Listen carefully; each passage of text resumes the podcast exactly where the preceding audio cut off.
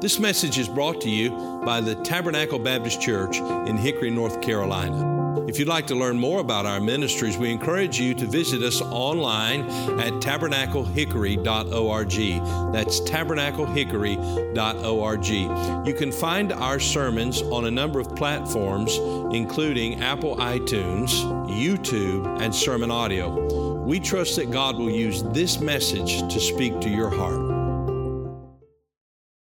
Take your Bible and turn to 1 Samuel. 1 Samuel chapter 13. 1 Samuel 13 in the scripture. 1 Samuel 13.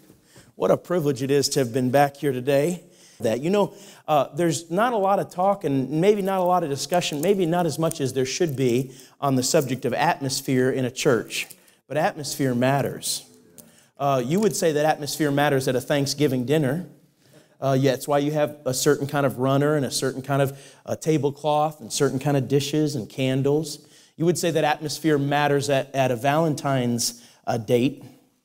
Uh, that's why you go to a certain restaurant and you have uh, chocolate afterwards, dark chocolate with coffee. Uh, atmosphere matters. And, and atmosphere matters at a football game. That's why you come wearing your colors and you come ready to cheer and all kinds of enthusiasm. You know, atmosphere matters in a church service. And you know, the pastor is the one that sets the atmosphere, but he's not the only one that has something to do with it. I hope that when you come to church, you'll come and continually, whether you know it or not, just keep in your mind hey, atmosphere matters. And I want to do my part to make sure that there's a good atmosphere and a good spirit. And I'm going to come, whether I'm going through it or not, I'm going to come trying to be a blessing to others. I'm going to come with a smile on my face and my hand outreached to give a handshake or a hug. I'm, I'm going to come trying to contribute. I'm going to come trying to contribute to the, a good atmosphere at my church service. I, I want to come with an attitude of, of giving. I want to come with an attitude of, of, of getting something from God's Word, of expectation. When I was growing up, the first nine years of my life, I went to a church where people would show up 30 to 40 minutes early and get their Bible in the seat just so they could save a seat. And you know one of the reasons why?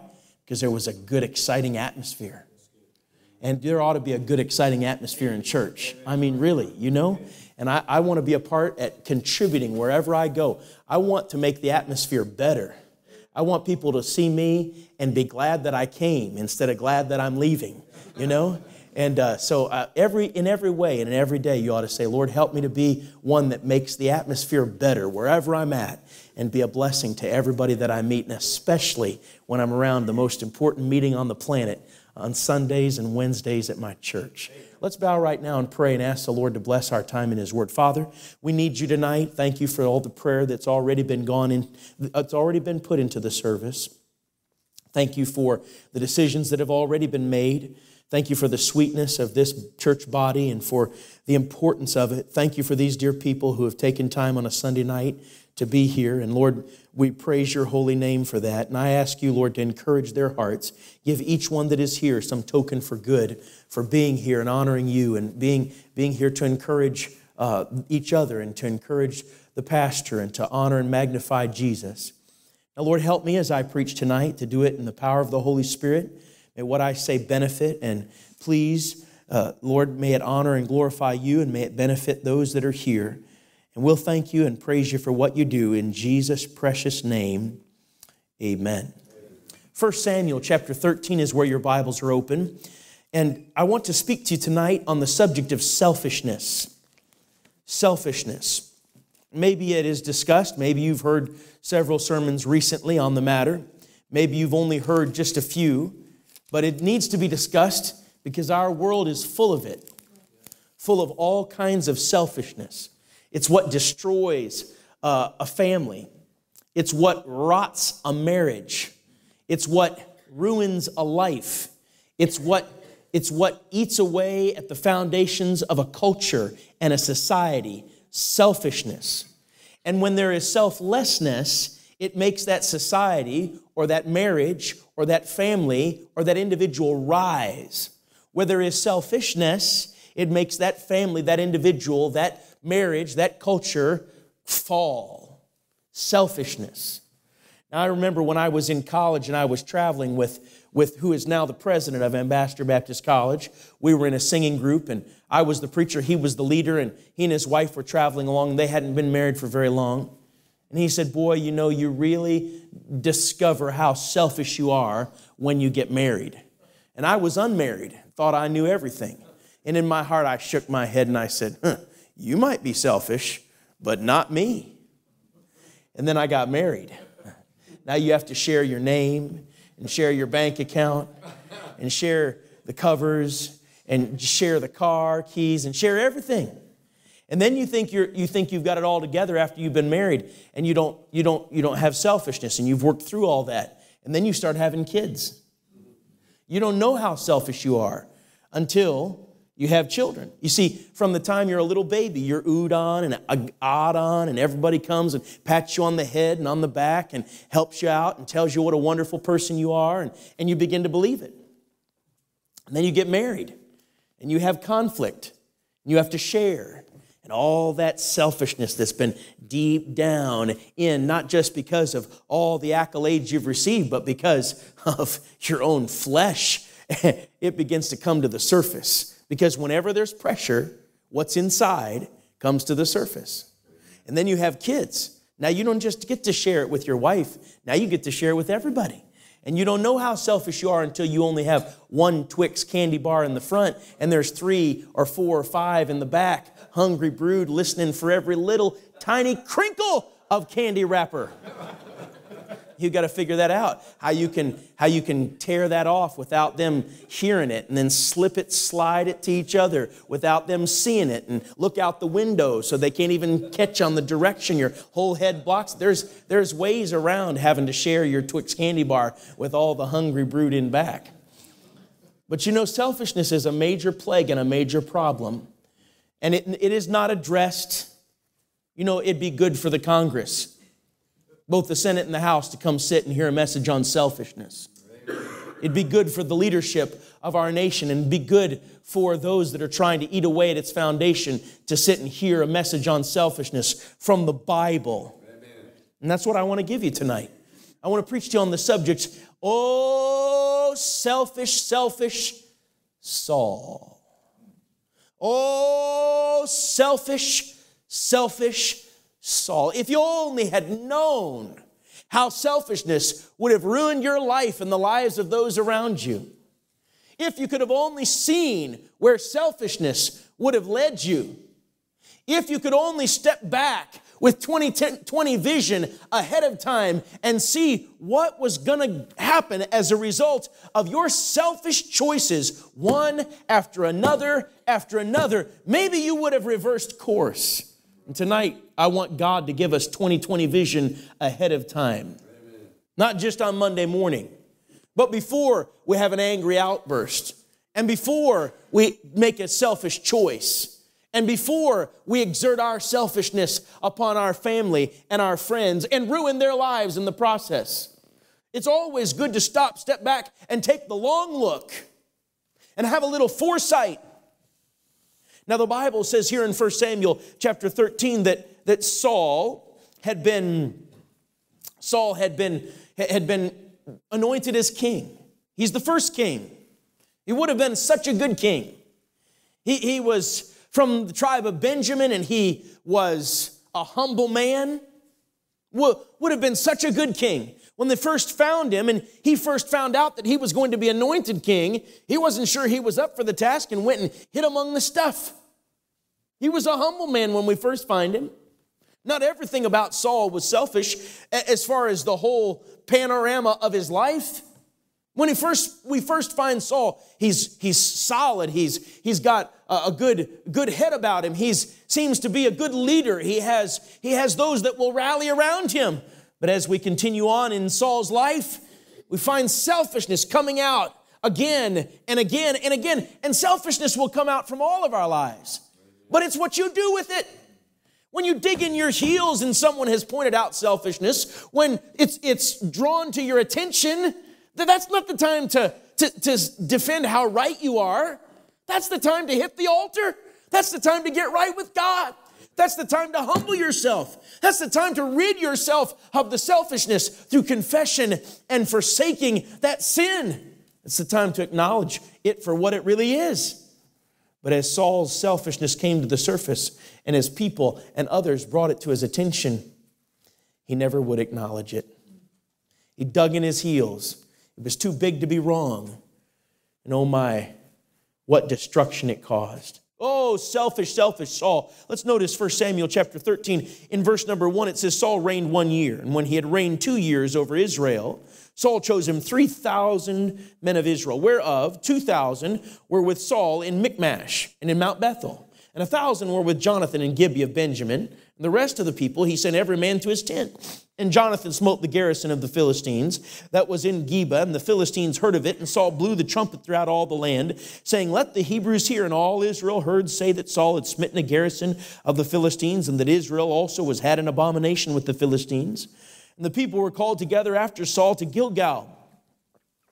In verse 5, it says, The Philistines gathered themselves together to fight with Israel 30,000 chariots and 6,000 horsemen.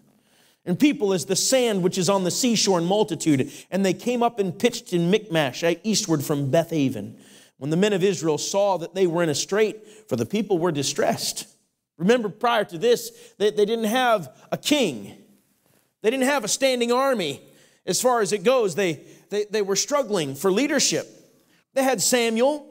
Mm, if they had been right with the Lord, they would have been okay with Samuel. Samuel stood as a judge, he stood as a prophet, he stood as their leader, as priest. And here in this passage of scripture, now they have Saul. Saul is physically strong, he stands head and shoulders above all the rest of his peers. But now the Philistines come down. They've got 6,000 chariots, 30,000 chariots, excuse me, 6,000 horsemen. This would be like saying we've got 30,000 Apache helicopters and we've got 6,000 M1 Abrams tanks. We're ready to go. And then they filled the, the valleys like sand on the sea. And the Bible says that these people hid themselves in verse 6 in caves and in thickets and in rocks and in high places and in pits. And some of the Hebrews went over Jordan to the land of Gad and Gilead. As for Saul, he was yet in Gilgal, and all the people followed him trembling. Now, there were times of trembling before, but I just want to pause and make a leadership note because there are many leaders here. There are leaders of families, there are leaders in business here, there are leaders here in, in responsibility in this church. A good leader inspires their followers instills courage in their followers. But you'll find this as a pattern of Saul's life. He was an insecure person and an insecure leader. And an insecure leader wants to control every detail of everybody's life that is their follower. And here in this passage of scripture, he shows it in that all the people were scared half out of their minds and they follow him trembling. And that's the kind of fellowship he wanted. That's not good for a leader to have or to want that kind of fellowship. He tarried seven days. He was waiting according to the time that Samuel had appointed, but Samuel came not to Gilgal, and the people were scattered from him. And Saul said, Bring hither a burnt offering to me and peace offerings. And he offered the burnt offering, something that only the priest was to do, or the one in charge, the priest, the, the, the, the leader, which was Samuel at the time. And it came to pass that as soon as he had made an end of offering the burnt offering, behold, Samuel came, and Saul went out to meet him, that he might salute him. And Samuel said, What, what hast thou done? You see, it wasn't Saul's place to offer a burnt offering, it was Samuel's place. It wasn't Saul's responsibility, it was Samuel's responsibility, and it was solely his responsibility. So when Samuel saw him, he said, What hast thou done? This isn't right. In essence, that's what he's saying. Well, why am I seeing a burnt offering? I mean, he comes just as soon as the burnt offering has been made. And Saul said, Because I saw that the people were scattered from me. Now I'm going to start from 1 Samuel 13, and we're going to parachute all the way through to the rest uh, of 1 Samuel. We're just touching highlights. I want you to see it. Oh, selfish, selfish Saul, if only you had realized that selfishness leads to disobedience. Not once, not 50% of the time, not 90% of the time not 10% of the time, 100% of the time. Selfishness always leads to disobedience. If, if, I'm living a selfish life, it's going to bear fruit in disobedience. And when I live in disobedience to my earthly authority, I live in disobedience to my heavenly authority. You can't live a disobedient life and please God. That's what Saul did. He offered a burnt offering, and it was not his place, it was not his privilege, but he did it anyway. And that's what selfishness does it leads to disobedience. It views God's word as un- unimportant and in- insignificant. It, it, it deems God's commands as really not, really not weighty. I won't be held accountable. I can do this and get by. God will overlook my crime. But selfishness always leads to disobedience. And then when Samuel confronted him, in verse number 11, Saul said, Because I saw that the people were scattered from me. They were, they were leaving, they, they, were, they were going over Jordan, and that thou camest not within the days appointed, and that the Philistines gathered themselves together at Michmash. Therefore said I, The Philistines will come down upon me to Gilgal. I have not made supplication unto the Lord. I forced myself, therefore, and offered a burnt offering. Oh, selfish, selfish Saul, if only you had understood that selfishness makes silly excuses versus claiming responsibility. Selfishness makes silly excuses versus claiming responsibility. And by the way, I, I want it understood tonight, young people, you're not the only ones that are selfish. I found some adults that have set a very good pattern of selfishness for their children. Oh, selfish, selfish Saul. If only you would understand, have understood that selfishness makes silly excuses. What do you mean? What have I done? I saw the people were leaving, going over Jordan, and, and I saw the Philistines were gathering, and, and you weren't here. Uh, and, and, then I saw, I saw that this was going to happen, and, and I said to myself, Self, you better make a burnt offering, or you're not going to be able to move forward with this thing in any kind of victorious way. So I forced myself, all the while, big battle within me. Do you see, do you see any of that in this passage? Verse 9, Saul said, Bring hither a burnt offering. Do you see any of that conflict that he's citing? I had a, a teacher when I was in high school. His name was Mr. Hazard, and he was from Boston, Massachusetts. And he always talked about parking the car and quota and water. He, he never lost his Boston accent. And you know what he taught us? That that an excuse is just the skin of a reason stuffed with a lie. And you mark this, what I'm saying to you about Saul, you can find as a pattern throughout his life. Making excuses here, making excuses in 1 Samuel 15, making excuses for his, his selfish acts toward his own son in law, David, making excuses for, for calling up uh, uh, uh, Samuel's spirit from the dead. Oh, selfish, selfish Saul. Look at 1 Samuel chapter 14. This is another battle, but in 1 Samuel 14, you'll find that Saul is seated under the pomegranate trees. But Jonathan says, I don't want to sit under these pomegranate trees. I want to go out. I want to do battle. I want to fight. And so Jonathan takes his armor bearer and says, Let's go over into the garrison of these uncircumcised and let's fight. By the way, what Saul was, Jonathan was not. Saul was insecure, Jonathan was very secure. Saul was at points very, very fearful, and Jonathan was very courageous. Saul was not a good leader in many senses. Jonathan was a good leader. By the way, leadership isn't something that you have when you have a title.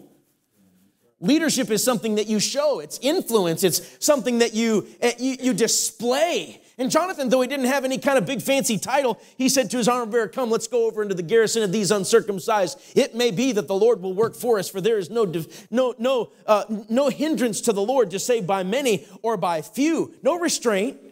And his armor bearer said, You go and do all that's in your heart. So Jonathan, while Saul and his men are sitting under the shade of a pomegranate tree, Saul and his men are there in an insecure way, not really ready to go into battle or willing to go into battle. Jonathan is over here running the Philistines down one side of the hill, killing them all with his armor bearer, slaying them right and left, left and right.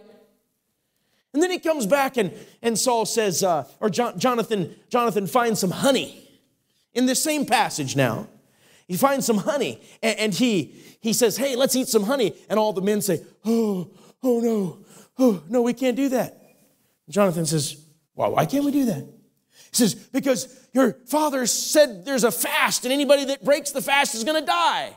You know, let me tell you something about insecure leaders. They're, they're brilliant. I mean, they come up with brilliant ideas as long as it pleases them. It's the height of brilliance to proclaim a fast in the middle of a battle. You know, that's when your men can really stand it. You know, they need a little energy and a little protein. No, no, no, no, no, they, they, let's have a fast. And Jonathan just rolled his eyes and went on with it.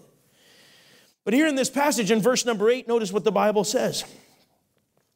Verse 17 then said, 1 Samuel 14, verse number 17, then said Saul unto the people that were with him, Number now and see who is gone from us. And when they had numbered, behold, Jonathan and his armor bearer were not there. And Saul said unto Ahiah, Bring hither the ark of God, for the ark of God was at that time with the children of Israel. And so he brought the ark of God. I want to say something that, that selfishness substitutes form for substance. Oh, selfish, selfish Saul. If only you would have seen that selfishness substitutes form for substance. And Saul was good at putting good form out and being concerned with that. But form is not what you and I should be aiming for. Substance is what we should be aiming for. This world is full of pers- the pursuit of, uh, of form. They're, they're full, full and overflowing with the pursuit of perception of branding. But what is needed is character and substance. The world is all about image. I want to have a good image, but not so much about substance and character. And now he wants a good image. How does he want it? Well, he calls for the ark of God. And I want to say this to you. If if you don't seek God's presence, a, a symbol of God's presence is not going to help you. That's what the ark of God was. He wasn't seeking God's presence. In fact, in 1 Samuel chapter 13, because he had offered a sacrifice, Samuel said, in essence, You're, you're not going to be the king forever. And so now he's still trying to keep up the form. And I believe this that when we miss out and we stop seeking the substance and the character and true godliness and we replace it with form, having a form of godliness but denying the power of power thereof, we're in big trouble. We're in big trouble. So, whatever it is that is seeking form instead of godliness, look here, you can have form without godliness, a form of godliness without godliness, but you can't have godliness without the form. It will come. If you're truly godly, it will begin to show and manifest itself. But if you're if you're just putting up a form and, and pretending, pretty soon the stink of your ungodliness will will will emanate through. And that's what Saul was. Saul was Saul was selfish and selfishness always seeks seeks form instead of substance. Watch now 1 Samuel 15. Look at 1 Samuel 15. God told him to go kill the Amalekites. He was to go kill and wipe them out. And there's a reason for that because the Amalekites had stood against the people of God way back in the book of Numbers. It was the battle where Joshua uh, asked the Lord to, to, to make the sun stand still, or he was a battle where, where excuse me, Moses, Moses was, had his arms held up, and, uh, and Joshua hurt and destroyed the Amalekites, but not completely. And God said, Write this battle in a book. And God said, Saul, now is their time. I want you to go wipe them out. By the way, they had all the way from Numbers till 1 Samuel to get right. And if Am- Amalek had ever gotten right, God would have shown mercy because that's his character. They hadn't. So Saul doesn't obey the Lord. He goes down and he spares Agag. Notice 1 Samuel 15, verse number 8. He took Agag, the king of the Amalekites, alive and utterly destroyed all the people with the edge of the sword. But Saul and the people spared Agag and the best of the sheep and of the oxen and of the fatlings and of the lambs and all that was good and would not utterly destroy them. But everything that was vile and refuse, that they destroyed utterly. God sent Saul or Samuel to Saul and he said, Samuel, go confront him. Verse number 13 Samuel came to Saul, and Saul said unto him, Blessed be thou of the Lord. I have performed the commandment of the Lord. This goes right along with that form, that pretense. In verse 14, and Samuel said, mm, What meaneth then this bleating of the sheep in mine ears, and the lowing of the oxen which I hear? Watch this. And Saul said, They, they have brought them from the Amalekites. Watch this. Selfishness always blames others.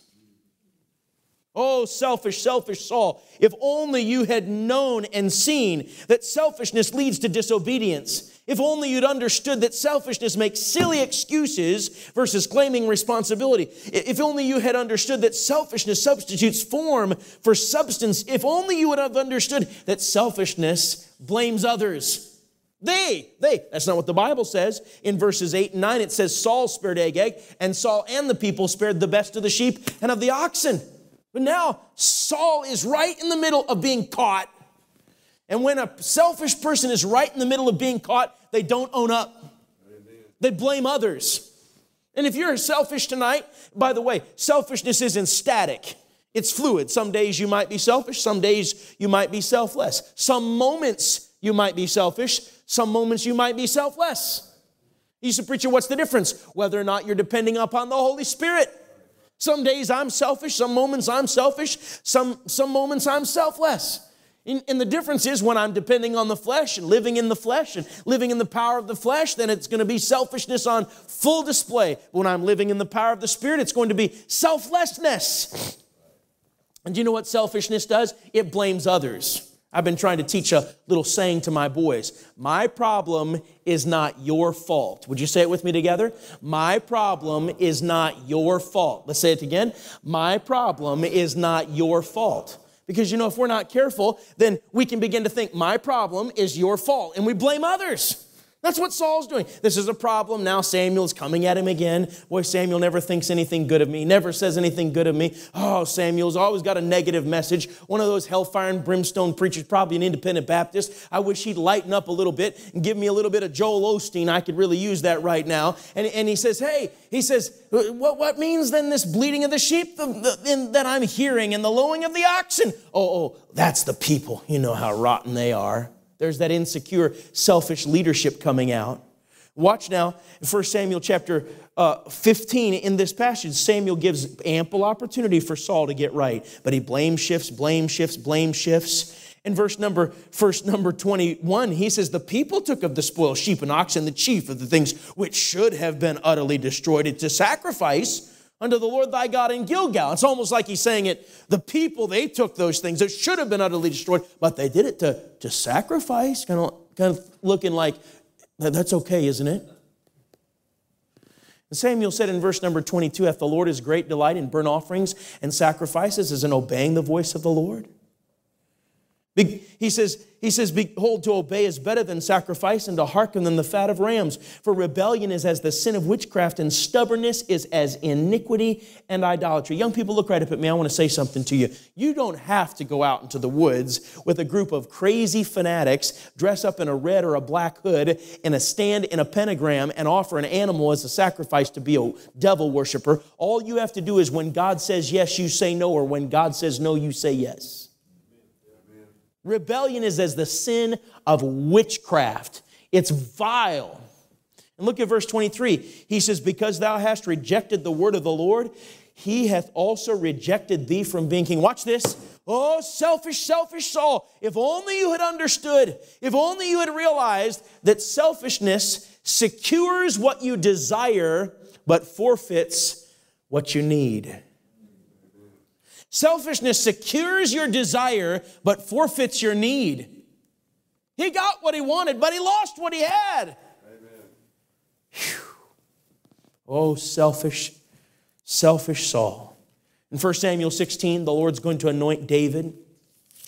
In 1 Samuel 17, when Saul could have inspired his troops to go down, or at least one of his troops to go down and, and by faith defeat Goliath, nobody from his army, nobody, not even him, went down and fought against Goliath. It took a shepherd boy from the backside of a hill, a teenager who wasn't hardened in battle, to see the problem and to see it clearly. Because why? He'd been walking with God. David showed up at the battlefield and he saw the right and wrong and he decided he was going to stand for what was right. And he went before the king and pled for the opportunity to fight against Goliath. And the king said, You're just a boy. You can't do this. Where's the inspiring leadership in that? Nowhere to be found. Because an insecure leader doesn't want people around him to succeed or to do better than he is doing. But a good leader says, I want everybody around me to do as good and, and better than I'm doing. They're thinking about the cause. They're thinking about the, the whole of the matter, not some insignificant little portion, and they're certainly not thinking about themselves. In 1 Samuel 17, David kills Goliath and inspires the troops of Israel to go down and fight against the Philistines. In 1 Samuel 18, 1 Samuel 18, David is set over the men of war in verse number 5. The ladies of, of Israel come out and they answer the king with this song. Saul, they, they answer this song. Saul has slain his thousands and David his ten thousands. Think with me for just a moment. They did not say, Saul hath slain his thousands, but David his ten thousands. They weren't trying to contrast and compare. You can look at it for yourself. 1 Samuel chapter 7, 18 and verse 7. They said, Saul hath slain his thousands, and David his ten thousands. They did not sing, David has slain his ten thousands. In fact, they didn't put David first. They put Saul first. This was a song of victory. They weren't trying to compare. They were glad for all that Saul had done, and they were certainly glad for what David had just done. Instead of being glad about this, instead of being a secure leader, he should have said, Hey, what are they singing? They're, they're recognizing David's military ability and acknowledging it. Wow, I set the right man over the right men in 1 Samuel 18 and verse number 5. This is a mark of my good leadership and wisdom. Other people recognize it. No, he didn't say that. No, no. No, an insecure, selfish person wouldn't do that. He would get mad and jealous and envious and full of rage. Oh, verse number 9 Saul eyed David from that day and forward. Verse 8 Saul was very wroth, and the saying displeased him. So, you know what he's going to do? In the following verses in 1 Samuel chapter 18, he's going to vie, lobby, uh, uh, he's going to do everything he can to get David to be his son in law and marry his daughter Michael or Michal. Not because he wants a good son in law, not because he wants Michal or Michael to have a good, good husband but because he wants to keep an eye on David and keep his thumb on him and possibly kill him at first chance. So he's going to do that. In 1 Samuel chapter 18 and 19, David is married now to Michal or Michael. In 1 Samuel 19, Jonathan is trying to, trying to lobby for David. In 1 Samuel chapter 20 and 21, Jonathan and David are talking, and Jonathan makes a covenant with David. Look at 1 Samuel chapter 20. In 1 Samuel chapter 20 and verse 28, Jonathan answered Saul and said, David earnestly asked leave of me to go to Bethlehem. And he said, Let me go, I pray thee, for our family hath a sacrifice in the city. My brother, he hath commanded me to be there. Now, if I have found favor in thine eyes, let me go away or get away, I pray thee, and see my brethren. Therefore, he cometh not unto the king's table. Then Saul's anger was kindled against Jonathan, and he said unto him, Thou son of a perverse, rebellious woman, do not I know that thou hast chosen the son of Jesse to thine own confusion and unto the confusion of thy mother's nakedness? For as long as the son of Jesse liveth upon the ground, thou shalt not be established, nor thy kingdom. Wherefore now send and fetch him unto me, for he shall surely die. And Jonathan answered Saul his father and said, Unto him wherefore shall he be slain? What hath he done? And Saul cast a javelin at him to smite him, whereby Jonathan knew that it was determined of his father to slay David. So Jonathan arose from the table in fierce anger and did eat no meat the second day of the month, for he was grieved for David because his father had done him shame. All right, this is 1 Samuel 20. You know what happened in 1 Samuel chapter 19? Saul came to David and Michal or Michael's house, and, and, and Michael sent David out the window, put stuff in the bed to make it look like David was there, and tried to cover for him as, as a good wife, trying to protect her husband. And when Saul discovers that he, he had been bamboozled and Michael had covered for her husband, he got mad at Michael. Oh, selfish, selfish Saul. If only you had seen, watch it, that selfishness destroys the people you should love the most. You see, I'd like to say that we're inside a place here that is impervious to selfishness, that's immune to selfishness. But just like sickness could spread around this place, selfishness can spread around this body. And it could ruin and rot this body right from the inside out. Marriages that once stood as beacons and testimonies could be completely broken apart by selfishness. Don't be so quick to blame the devil. Surely he's behind all of that, but maybe you should look in the mirror Amen. and see the ugliness that selfishness is. And I think some people, Pastor, the longer I'm in this thing of ministry, the, the, the more I am convinced that some people don't even know how to look in the mirror. They haven't looked in the mirror of God's Word in a long time. The only time they look in the mirror is when the preacher says, Open your Bibles, three times a week, maybe less.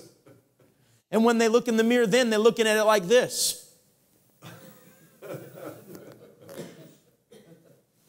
trying to make sure their wife or their husband gets a good look, trying to make sure their kids get a good look. But the Bible says, Whoso looketh into the perfect law of liberty and continueth therein, he being not a forgetful hearer, but a doer of the work, this man shall be blessed in his deed. Do you know what the Bible says in James? A, a, a man that seems to be religious but bridles not his tongue, this man's religion is vain. He's a hearer of the word and not a doer and he looks into a glass like a man. You know, a man looks into a mirror different than a lady. Do we all understand that? A man looks into a mirror once a day, unless he's a teenage man, then it's a little bit more than that. but once a day. He sees it at the beginning. He's got it all figured out. A little extra gel, a little hairspray, boom, off to the races, and he forgets about it the rest of the day. Not so with a lady. Ladies carry mirrors with them. Have you heard of such craziness? And every once in a while, they'll take them out and they'll fold them up. It's not the men that are always looking at the mirrors all over the place. It's the ladies, and they look at every little facet and detail and try to make sure it's just so and just right. And that's the way you're supposed to look into the mirror of God's Word, like a lady looks into the mirror, attending to details, making sure what is wrong is made right. Ah, not so with selfish, selfish Saul. He's destroying his daughter. He's destroying his son. He obviously doesn't have very good thoughts about his wife because he saw, called her a perverse, rebellious woman. He, he's, he is a mess and he's ruining everything else around him. Why? Because of selfishness. He'll chase David with good hard tax dollars up into the mountains. Not a terrorist, not a Philistine not an enemy, but David, his, his, his guy in charge of the special forces. David, his own son in law. Why? Because of selfishness. In 1 Samuel chapter 24, you come to the end of the book. Notice, if you would, there's so many things that, that, that are taking place in this passage of Scripture. 1 Samuel 28, please. 1 Samuel 28, Samuel was dead, verse number 3. Verse 4 the Philistines gathered themselves together against Saul. Verse 5 Saul saw the host of the Philistines, and when he did, he was afraid, and his heart greatly trembled. Verse 6 And when Saul inquired of the Lord, the Lord answered him not, neither by dreams, nor by Urim, nor by prophets. Then said Saul unto his servants, Read carefully these next words Seek me a woman that hath a familiar spirit, that I may go to her and inquire of her. Hey, hey, wait, wait, wait, time out. Do we have a different Saul here? Is this a completely different Saul? You know, sometimes people in the Bible have the same name, but they were different people. Is this a different person? Is this the same? This can't possibly be the same Saul that was humble, hiding amongst the stuff, not wanting to take such a grave responsibility being the first king of Israel. Yep, same guy. Wait, wait, wait, wait. Is this the same Saul that danced and prophesied before the Lord? Yep, same guy.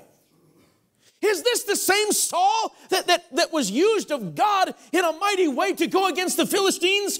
Yeah, That's him.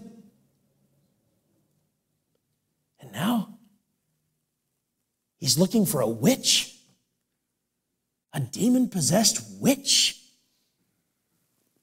Verse number eight Saul disguised himself and put on other raiment, and he went and two men with him. And they came to the woman by night and said, He said, I pray thee, divine unto me that by the familiar spirit, and bring me him up whom I shall name unto thee. And the woman said unto him, Behold, thou knowest what Saul hath done, how he hath cut off all those that have familiar spirits and the wizards out of the land. Wherefore then layest thou a snare for my life to cause me to die? And Saul sware to her by the Lord, saying, As the Lord liveth, there shall no punishment happen to thee for this thing. Well, then said the woman, Whom shall I bring up unto thee? And he said, Bring me up Samuel. And when the woman saw Samuel, she cried with a loud voice. And the woman spake to Saul, saying, Why hast thou deceived me? For thou art Saul. Watch me. No, selfish, selfish Saul. If only you had understand, had understood that selfishness always leads to disobedience. Selfishness makes silly excuses instead of claiming responsibility. Selfishness substitutes form for character and substance. Selfishness achieves your desire but forfeits your need. Selfishness destroys those that you should love the most. If only you could have seen Saul, that selfishness will lead you to places and choices you never thought you'd make. Seeking a familiar spirit? Summoning up Samuel? Because he can't hear the voice of God. And the reason that he can't hear the voice of God is because his fingers are in his ears. His heart is thick with selfishness and dull of hearing. Oh, selfish, selfish Saul. We find him in 1 Samuel chapter 31 with a Philistine arrow between his armor. He falls down in battle. In verse number four, then said Saul unto his armor bearer, Draw thy sword and thrust me through therewith, lest these uncircumcised come and thrust me through and abuse me. But his armor bearer would not, for he was sore afraid. Therefore Saul took a sword and fell upon it. And when his armor bearer saw that Saul was dead, he fell likewise upon his sword and died with him. So Saul died, and his three sons and his armor bearer, and all his men the same day together. Oh, selfish, selfish Saul. If only you had seen and understood that selfishness leads to a premature end. It leads to destruction before your time. It wasn't the will of God for Saul to die this way. David would sing in his eulogy that he died a mighty man, but he died as the foolish man, as one who had not been anointed. This was not the will of God for Saul to die this way, for Saul to die at this time. But here he is, dead, pierced through with an enemy arrow, and then falling on his own sword. And some would even argue, finished off by the Amalekite of 2 Samuel chapter 1. Oh, selfish, selfish Saul. Thank you for listening to this message from Tabernacle Baptist Church. We pray that God has used His Word to speak to your heart today. If you'd like to learn more about the ministries of Tabernacle Baptist Church, you can go to our website, tabernaclehickory.org. That is tabernaclehickory.org. There you'll find additional resources that we pray God will use to be a help to you. If the Lord should lead you to partner with us or make a donation online, you'll find a link provided on the website at tabernaclehickory.org. May God bless you and thank you for listening.